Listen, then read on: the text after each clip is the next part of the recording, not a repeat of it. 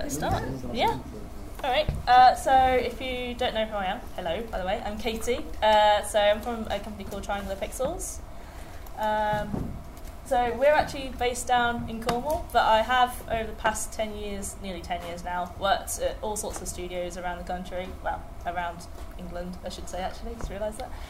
Um, being Frontier or Sony London Studio, and hello, batteries. Thank you. Uh, so, uh, previous game that we worked on was Unseen Diplomacy, uh, which was a HTC Vive game where you're a spy trying to save the world by crawling through vents and rolling leaf lasers. And because it was all on the HTC Vive, you have to actually do all that. So it was like a real assault course that you were doing, literally having to crawl around the floor. So I saw a lot of bum cracks while I was testing out this game, as you can imagine. And uh, current game that we're making is something called Smash Hit Plunder. Uh, this is for PlayStation VR uh, with Sony. And the idea of this one is that you're trying to just ransack the castle, looking for the treasure so you can pay off your mortgage. Very millennial.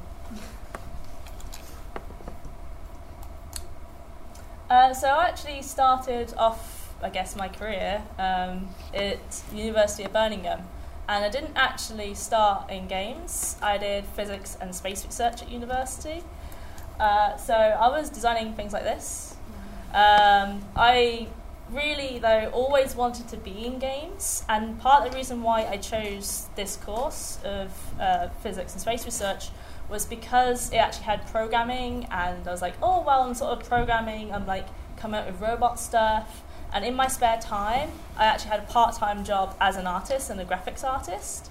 So, because I knew it's like, well, if I do art, then in terms of my career, like there's not that many choices compared to if you say to someone, hey, I've done rocket science. Like, that's much more transferable skill in some strange ways. Um, but what actually happened was they actually had a careers fair day at the university, and they invited all these engineers to come round and there was a lot of I mean, there was the obvious ones like the army, there was ones like the navy, uh, nuclear. There was a lot of lawyers trying to get a lot of physicists for some reason. but It's something to do with like the statistical modelling and stuff that we can do.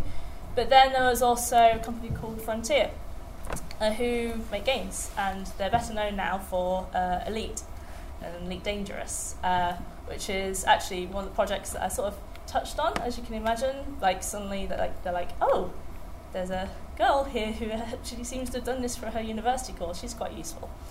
But uh, I basically went up to the director at this careers fair and I said to him, Well, I'm a girl that's into games. Um, I've done programming in my course, I've done rocket science, I've done art, but I really want to get into games, but I just don't know what I want to do or how I'm going to do it. And so he invited me over to their studio just to have a tour. But while I was going around the studio, it wasn't just a case of just taking everything in. I was just commentating and like just saying, hey, why are you doing this? Why are you doing that? Lots of questions, just sort of really judging them and the game that they were doing and why they were doing it. And it was at that point where they said to me, hey, you know, there's this career called games design, and this is what you do. You actually question things, you come up with design for things, and I'm like, yeah, that's exactly what I want to do. So they offered me the job. And in some ways, I know now, looking at everybody else that I've met, that was incredibly, incredibly lucky. But part of it was because I was starting to really broaden all the sort of skills I had. So, like I said, doing programming, doing art, and it wasn't like I was excellent at those things, but it showed that I was committed to trying to learn gaming. So when I did actually start at Frontier, I had no idea what I was doing my first day. I was having nightmares for ages because I ended up getting the uh, job in the Christmas before I actually graduated. So for ages, I was like, well, what am I going to be doing? What am I supposed to do? So there's a lot of me looking up on the internet, seeing what game designers do for a living, uh, sort of how they sort of structure documents and things. And I saw it as, oh, wait, well, when I make a level, actually, it's a bit like making an experiment. Like, I have to think of all the things I'm going to need. I'm going to have to think about all the different ways it could go wrong. And then I'm going to need to test it. It was exactly the sort of same thing I was doing on my course. But when I did get there, I didn't stop learning. I carried on. I went to people who were much more experienced, who had been there for donkey's years. And I asked them, it's like, okay, I'm brand new, it'd be great if you know you had some books or something that I can read, or you know how did you get to where you are now? And I wasn't afraid to just ask. And I think that's my first point is just it doesn't matter who they are, they're more than willing to talk to you and share and try and help you because you're not competing in the games industry, everyone's working together. The other thing I kept doing, of course, was just keep playing games. And as soon as I got the job, I started really looking at all the games I was playing and exactly why I was enjoying them, why I wasn't enjoying them. And I wrote like this massive book of notes from every single game that I played. And I felt like that really helped me just take a step back from just enjoying games and actually being more like a critic of games. And that way that I can figure out how can I improve games. So the other thing that uh, I would suggest you keep doing is start really trying to develop a wide range of skills. So this is me trying out programming, trying out uh, design, trying out animation, trying out all those things, and that's especially easy now because obviously you've got YouTube. Back then, that really wasn't that much of a thing for me, but it basically allows you to not necessarily do those things, but when you're talking to a programmer or an artist about something, it's just having an understanding of what they're working on, how they work, and then terms and term- terminology they might actually use. So if someone's talking to you about rigging, you're just like, what, what's a rig? What's rigging? Then rather than that happening, you can actually start a proper full conversation and say, oh, right, okay, well, maybe the weight on this skin isn't right here and things like that. Like, you can actually have a sensible conversation with them. The other thing that I found quite useful was actually, rather than staying in the one games team, was trying to get onto other games team within the same company. And that really exposed me to different ideas and different ways of doing things, because even within the same company, you'd be surprised how sort of singular game teams can be when they're so focused on one project. Uh, the other thing that I really did was showing the initiative. So I would take the game and even though it wasn't my area of the game, I would have a look on how I, I could improve it, uh, write up documents, go to my leader and go, hey, I think this area of the game isn't quite working like this here in this way. I think we can do better.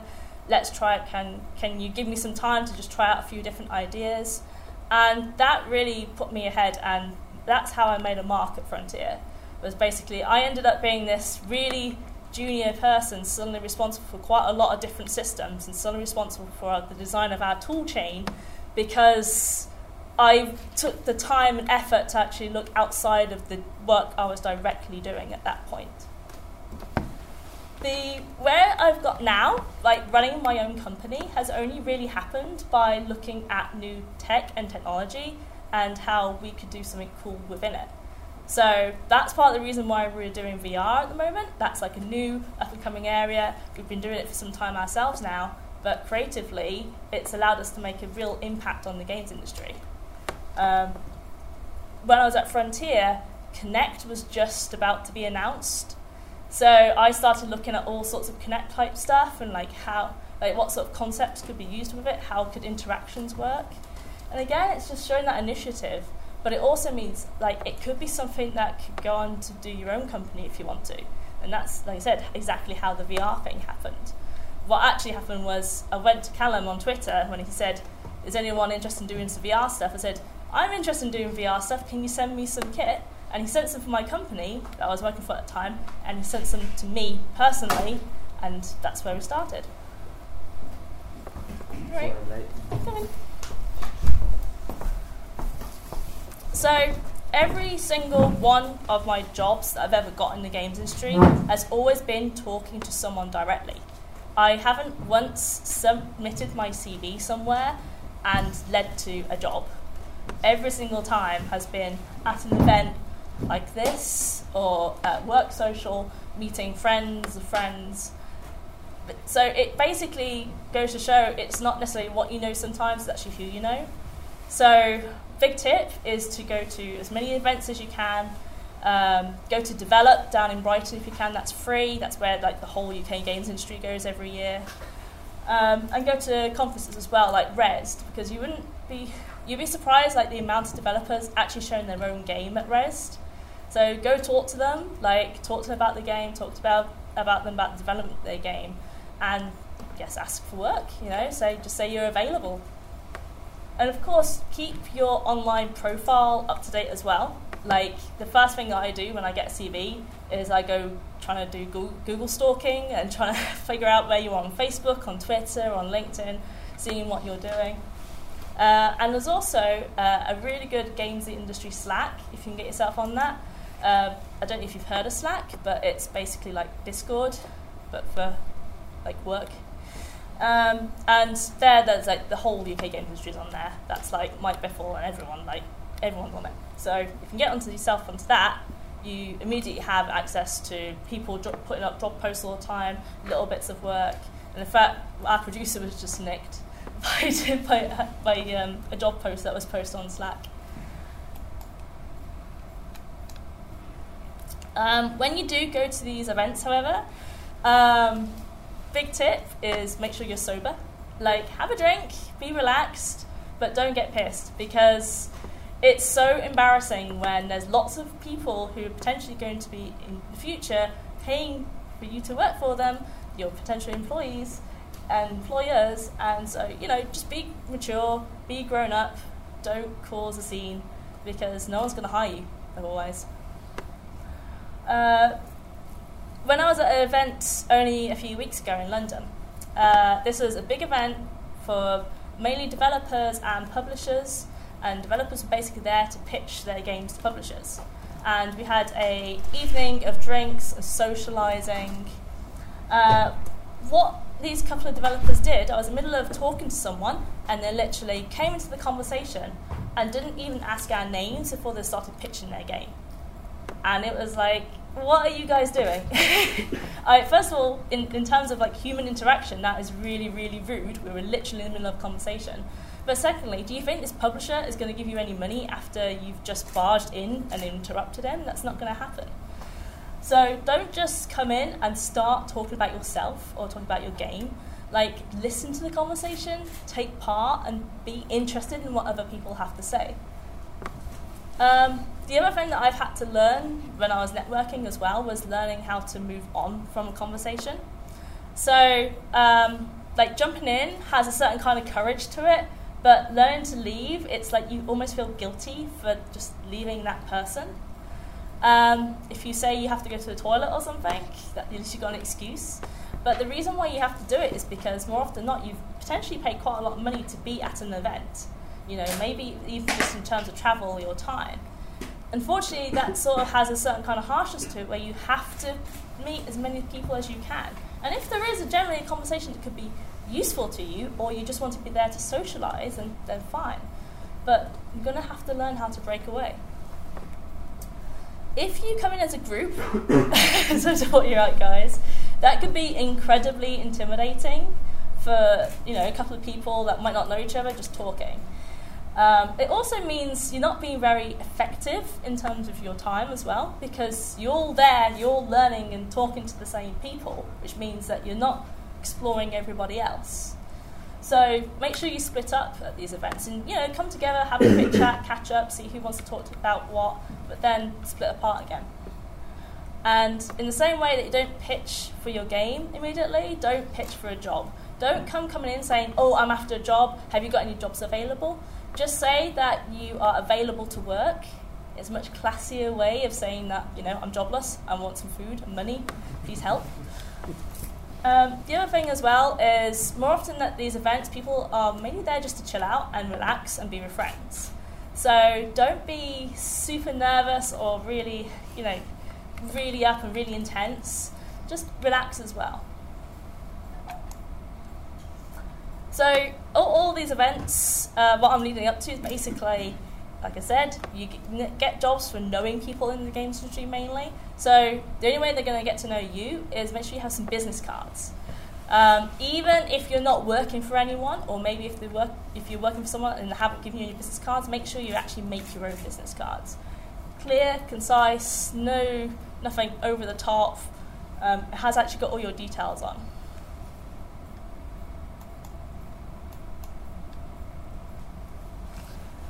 So, part of the reason uh, why I'm so all about trying to actually get a job via networking is because actually, once you're in your first position, it's the best way to really move ahead in your career.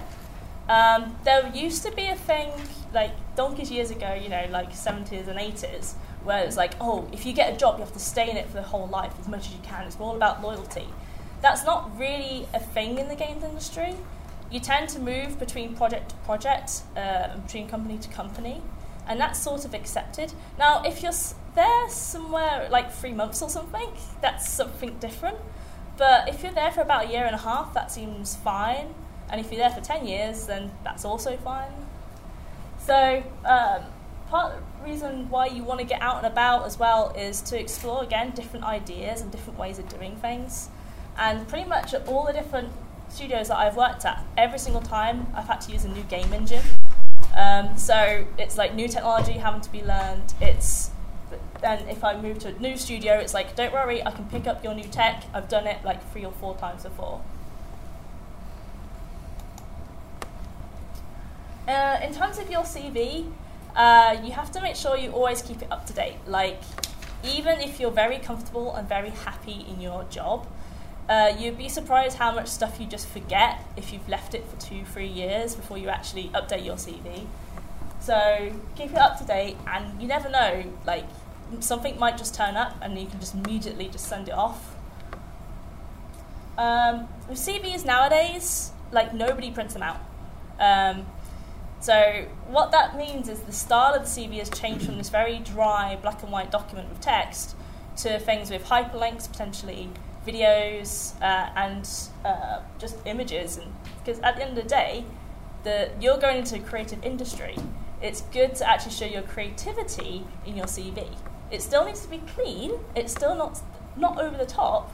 At the same time, having like a black and white text document where you've got URLs literally typed out but not hyperlinked is really annoying.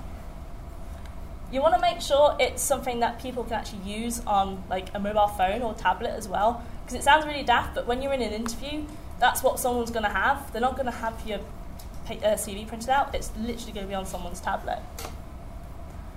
When you're sending your CV to someone, uh, make sure that you have it as a PDF, mainly because when you actually save Word docs and open in different versions of Word or doc, uh, Google Docs, all the font changes or the layout changes, and PDF is the only way that it makes sure that it always stays consistent. And then in terms of the content, uh, if you guys are obviously graduates or new to the industry, really that is probably going to be one page. But I'm at the point where I'm actually up to four pages. And that's sort of okay now like the whole one page thing really was about if you're going to a shop and you're giving someone your CV, they might lose the second half of it or something. So it is okay now to have something a little bit longer, but again, it's about sort of being concise and not just waffling.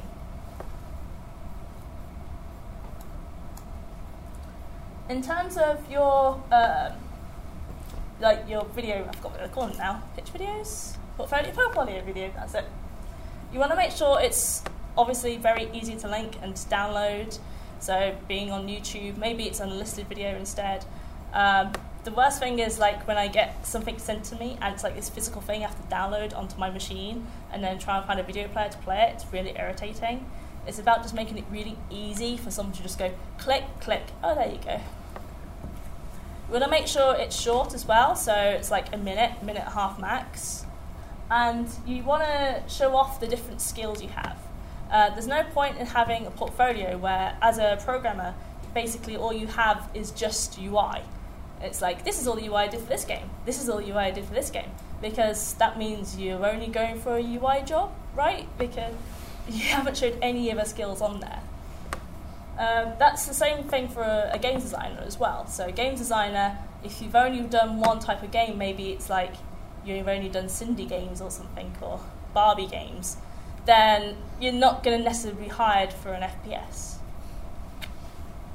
You also want to be uh, tailoring it to the position that you're going for as well. So if you are going for uh, an animation job, maybe even though you're a general artist, then obviously your portfolio should be a little bit more bulkier with full of animation things. Uh, the real key is to really only show your best stuff. maybe that's just one or two things, and that's absolutely fine. Because if you start putting stuff up that looks ropey or a bit rubbish, I'm just going to immediately ignore you. Sorry. And for finding jobs, you have got obviously job sites and recruiters and things. In fact, you've probably got blasted with recruiters already. Um, but actually, there's a really useful website called the UK Games Industry Map uh, by Ukie, and that has a map of literally every single game studio there is in the UK with links to all their websites. And uh, there are so many game studios that don't have their jobs advertised on job recruiter sites because it costs them money. They have them only on their own websites. Especially smaller studios like us, we, we don't bother. We basically put, our up on, um, put them up on our own website and then ask on the UK Game Slack. Uh, we also, of course, tweet out, so we're using hashtag games industry dev jobs and variants of, because Twitter is an excellent place for finding jobs. So uh, it's also an excellent place for finding employees. So we found our producer that we currently have through Twitter. Uh, and rely on that network of business cards that you've got as well from all these various events. Like, do the sort of asking around saying you're available for work, what's going on, you know, and just reconnect with people and reconnect with them as friends, not just as potential employees. And in terms of applying, like the amount of emails I get from really embarrassing or really rubbish looking email addresses, it's, it's just shameful.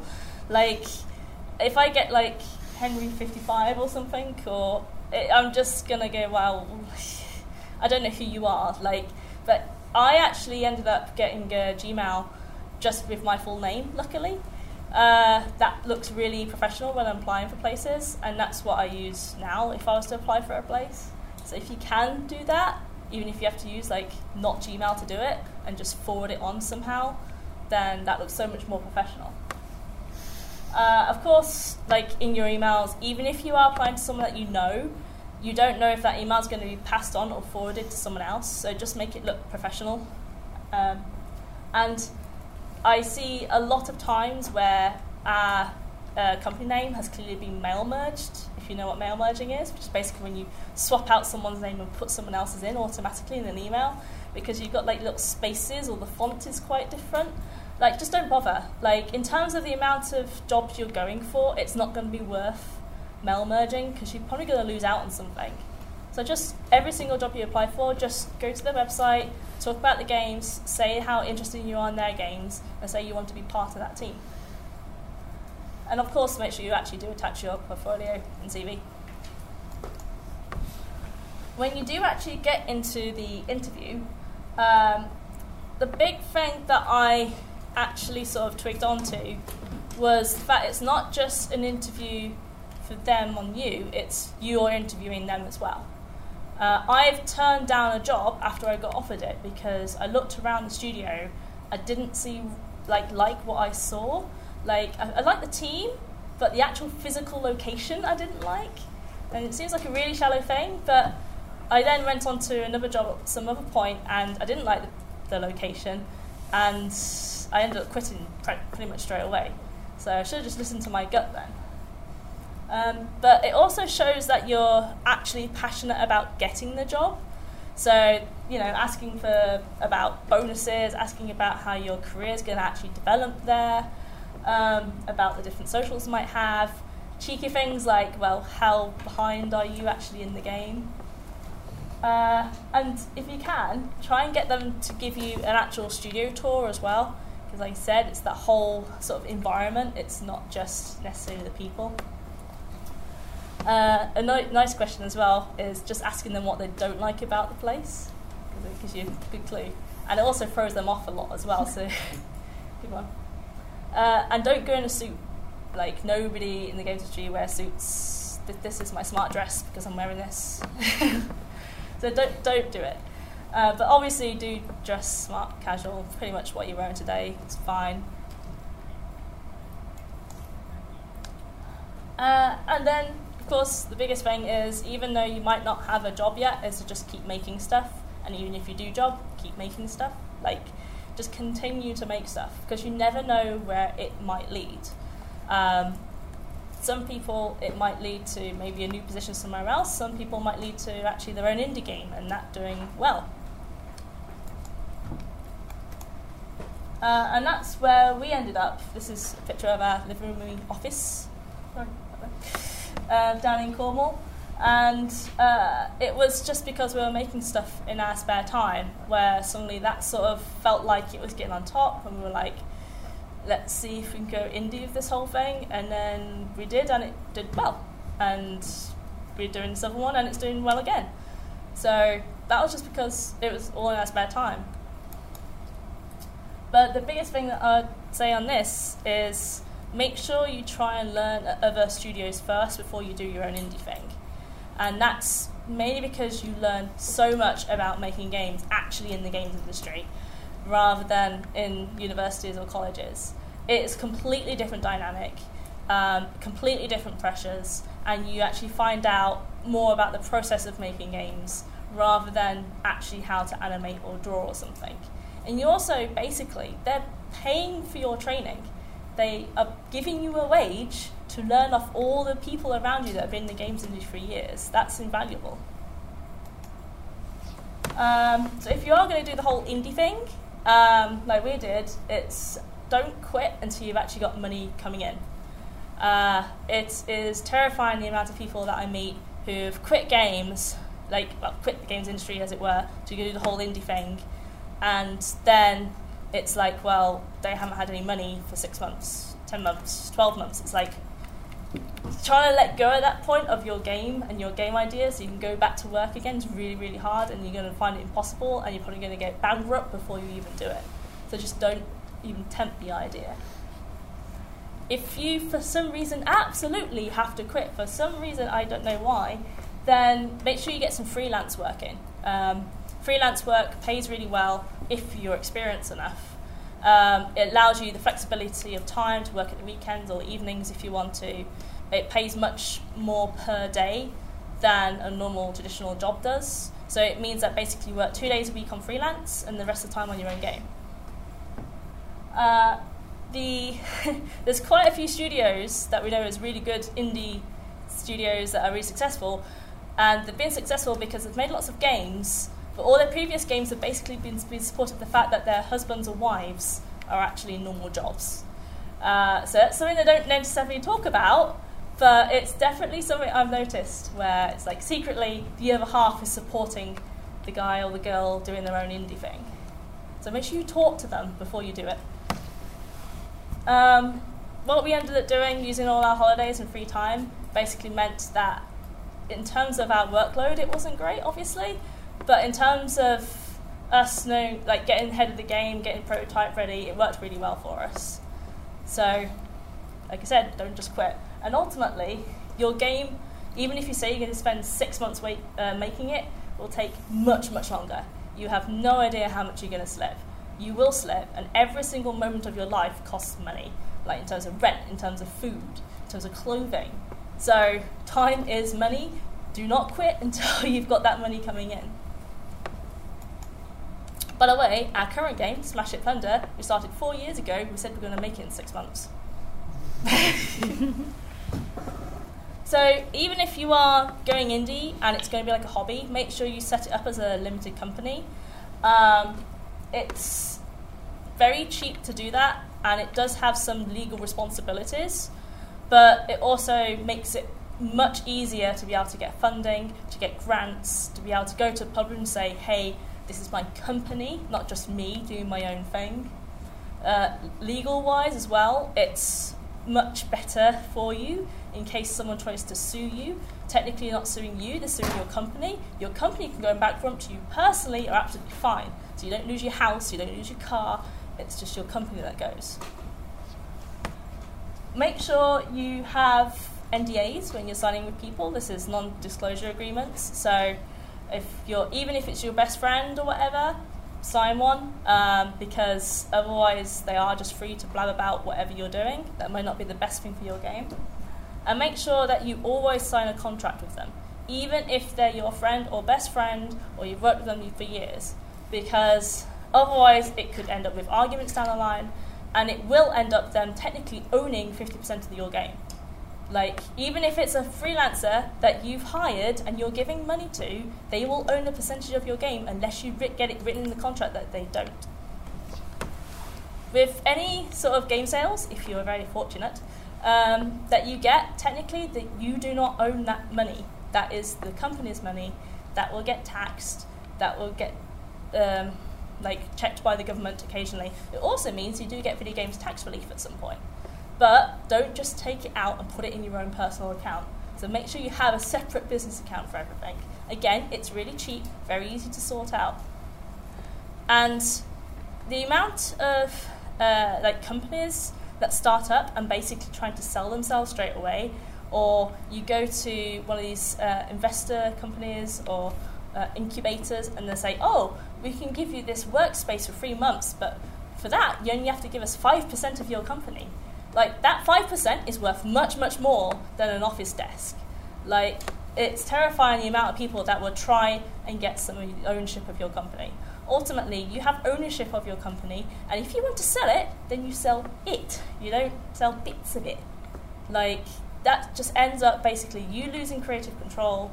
It means that at the end of the day, you don't own what you're making. Again, don't spend money unless you obviously need to. So it's terrifying the amount of indies that end up spending thousands of pounds to show at Rezzed when they've only got a prototype. It's like they're never going to get their money back. They're never going to find a publisher like that because publishers don't go along the floor. So what are they doing that for? It's basically to pat themselves on the back. Um, when you are actually doing any sort of business transaction, you have to make sure you keep all your receipts. It's like really practical stuff. But at any point, you can get the government coming up to you and saying, hey, that, that transaction you did three years ago, where's the receipt? You have to be ready there, ready with it. Um, we spent way too long of our lives in Microsoft Excel and Google Sheets trying to do our own accounts and bookkeeping. Um, as soon as it started to get towards trying to do our own VAT, it ended up being impossible to manage. So the five pound a month, I don't know how much it is, for bookkeeping software like Xero or QuickBooks is 100% worth it, even if you're only just starting off. Because they've got awesome stuff like you take a photo of the receipt, it automatically gets put into your books and things like that. Uh, and there's a lot of grants and funds out there. Um, so video games tax relief is definitely one of them. We've got a lot of money back from video games tax relief. Uh, and uh, Cultivator is something that's helped us out a lot as well. But with all those things, like all the forms take a long time to do. So keep those forms once you've done them and copy and paste bits into new forms if you need to. Um, it just saves you so much time. Uh, make sure you are open to the idea of having to do work for hire. Um, again, there's a surprising amount of indie companies that look like they're doing like really successful stuff, but actually what they're doing is supplementing their creative own indie game with enterprise stuff, with stuff like making things for other like companies, like other developers, or even just totally unrelated companies. So we've done work for hire stuff for, with a local artist. We've done work for hire stuff with other publishers from the states, and we're doing work for hire stuff which is just like completely somewhat unrelated to games, but that helps pay for things like localization, like translation that you need, or to get PEGI ratings. And even though you might get an accountant at some point, it you will have to learn how to sort of what that is and like how to do that and what it means for your company. Um, same with like how to do invoicing and how to do your own taxes and what PAYE is and how it works. Because if you're doing your own indie thing, it's it's too expensive to potentially go out and get someone to do all that for you. In terms of uh, practicalities, we spend probably what 60% of our time actually making the game. The rest of the time is managing all this other stuff and is managing also new people. So having new people come on board, it's like two weeks of our time is gone teaching that new person everything. Um, people management like even just in terms of like people you're talking to over email about like potential publishing things take a lot of time out of your day. So do not go indie if you do not like doing all that other stuff because ultimately you might as well just be working for someone else, helping them contribute towards their game if you like just development. You also uh, you will have to keep an eye on your own time, like and manage your own time and realize each and every second of your own time is money.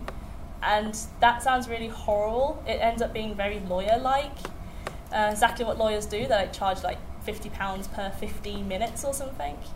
But then at that point, you can realize what's worth you going to and what isn't.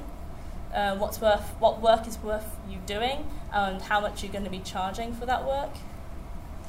And you're going to be uh, setting a lot of deadlines for yourself, and you have to really try to stick to them because otherwise you do exactly what we did, which is basically make a game last I don't know how many more times as long in terms of development than it really should have.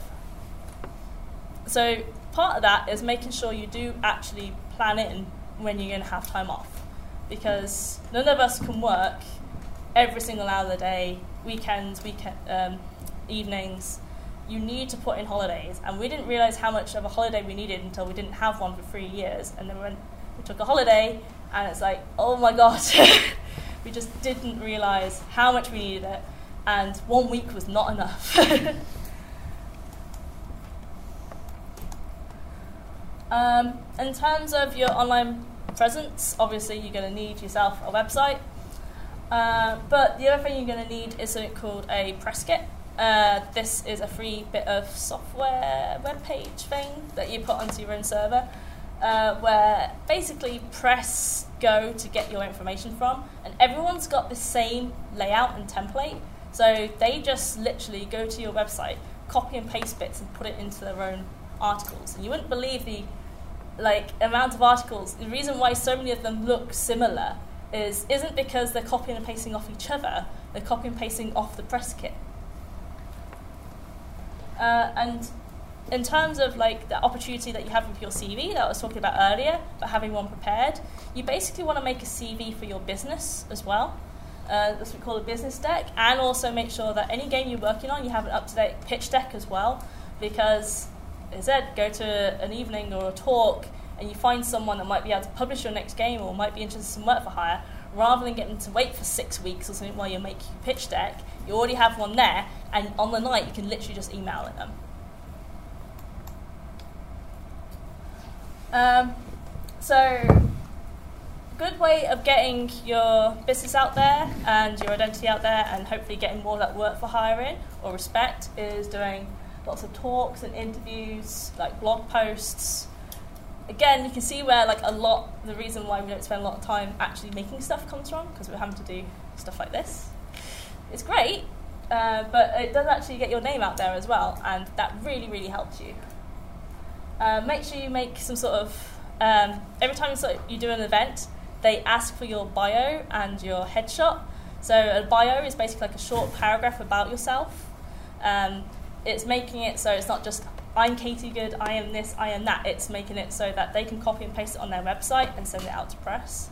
And headshot needs to just be really high quality, nothing really behind in the background, really clean face, and not that you look drunk or anything weird like that.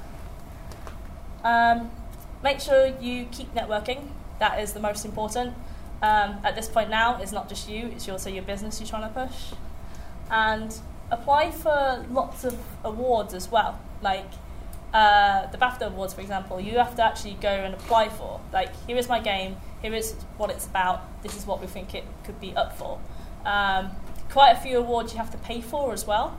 Uh, again, don't pay for them unless you feel like it's really needed, but sometimes it really is worth it. Um, in fact, I was at an awards thing last night that my producer put us for, through, and we won.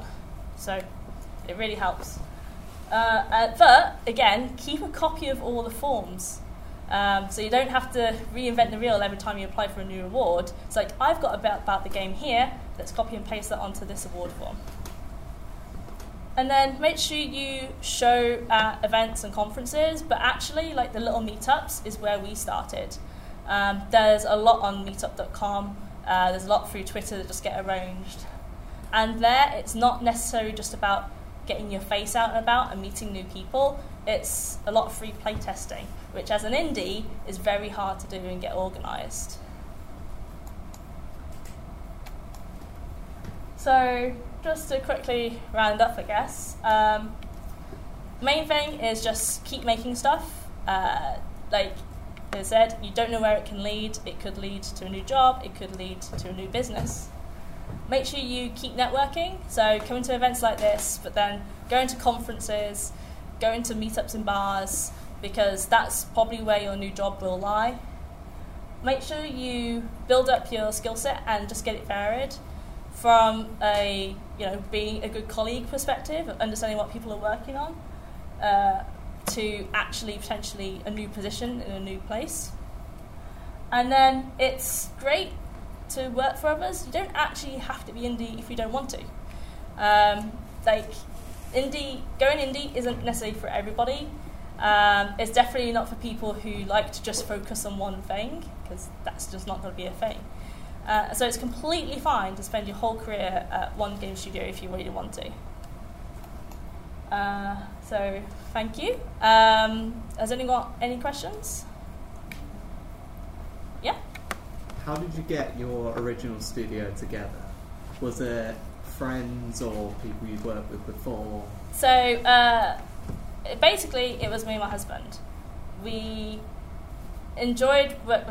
We were single and enjoyed working together at the London studio.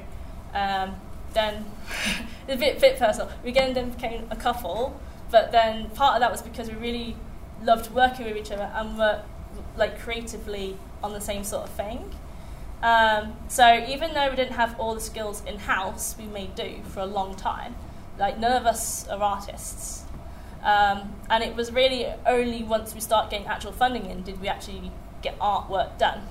Everything else was us just learning and like trying to like remembering because we'd worked at previous studios, we worked with lots of other people, we picked up a lot of stuff, so it's able to make a lot of the game ourselves. So Unseen Diplomacy, the first game that you saw there, was just the two of us. Um, the Smash Hit Plunder has been like seven of us.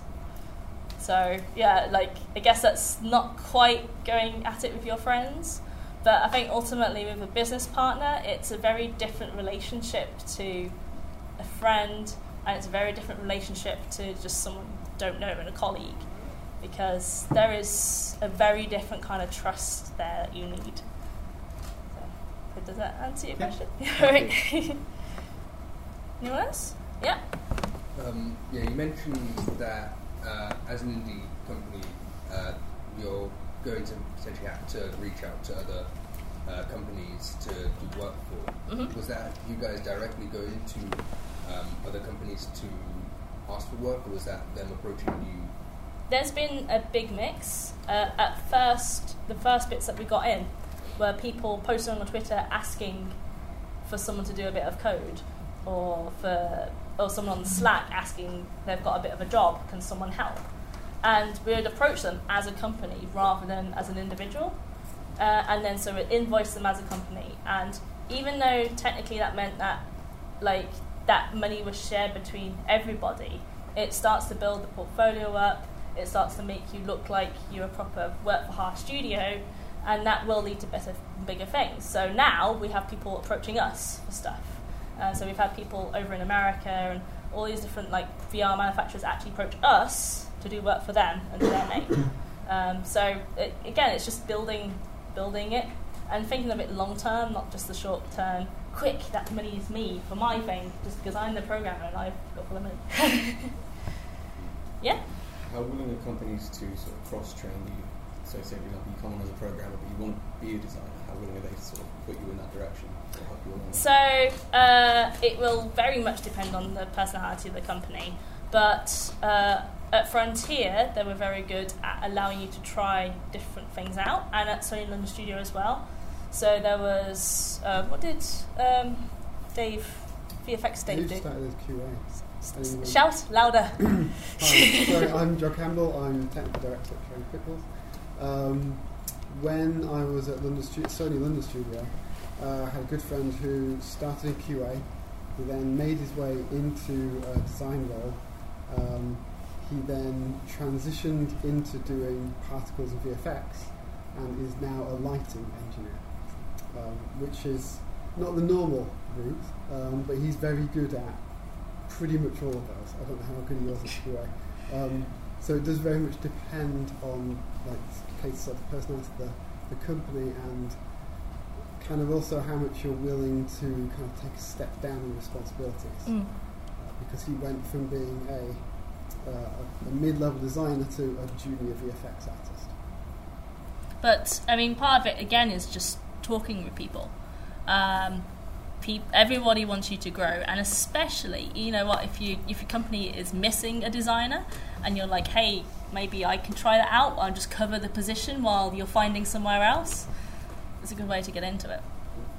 Um, you said that you went to university and that's where you learned to program. hmm Um, from there till now, um, how, like, what different programming languages are you now? Like, So-? I learned C++ when I was at university. Okay. Um, I started in games design, so technically I didn't need to know anything, but that's where I started picking up Lua scripting, which actually that was used on PlayStation Home as the main programming language. So I ended up becoming a programming designer by using Lua. But now, pretty much, if anyone's in Unity, they're using C Sharp. Uh, John? Um, yeah, it depends where, like, what your end goal is. Um, if you're aiming to be engine programmer or um, a low-level programmer, most companies are going to be using C or C++. Um, if you're talking about more gameplay or maybe more scripting level, um, then yeah, C Sharp and Lua, maybe Python. Um, to be honest, game studios won't be that fussed as long as you're competent in the languages that you have got experience in. And um, to be honest, what would really help is having some work that you've made in that that you can show off. So when I got my first job um, out of university, I had not done any C++, but had done quite a lot of Java.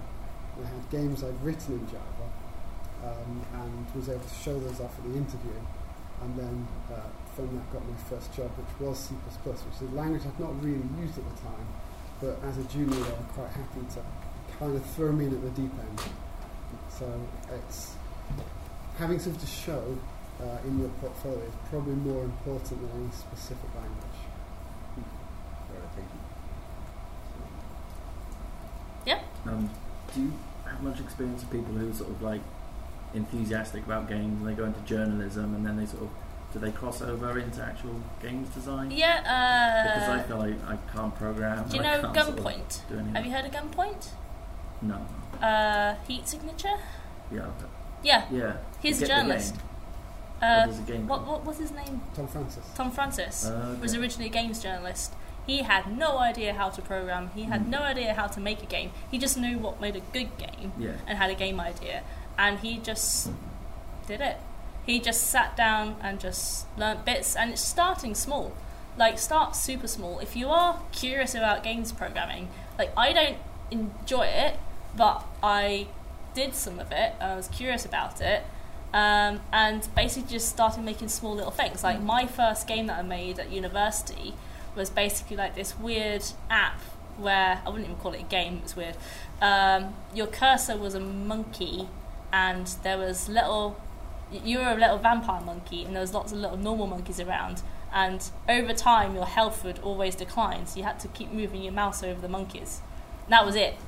occasionally, you, you, like eventually, you would die.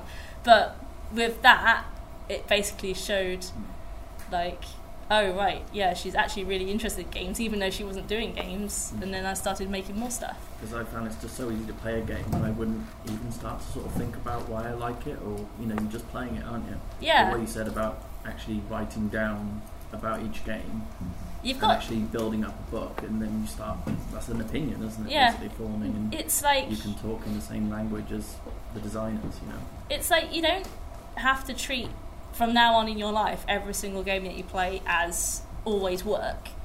Like I still have very much times where I just play games for playing games. Yeah. But now I've got myself into the habit of that I can just think about what I did and oh last night oh right yeah that thing happened oh I'll just make a note of that like mental note somewhere you know back in the brain. Um, so it's basically just getting you into that practice of like looking really looking at it Mm. and just taking a step back and seeing why it works. And we, we do the same thing now with films don't we? We're not really we're not interested in making films but we now take a step back and we've watched lots of stuff about analysing different films and how camera angles and lighting changes. And we've started using that in our games.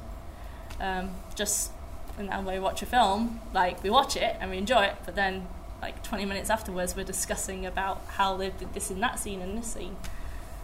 So yeah, just practice. Yeah. anyone else cool well it's five so ten past Yeah, if there's no other questions. Right. Thank you very much. thank you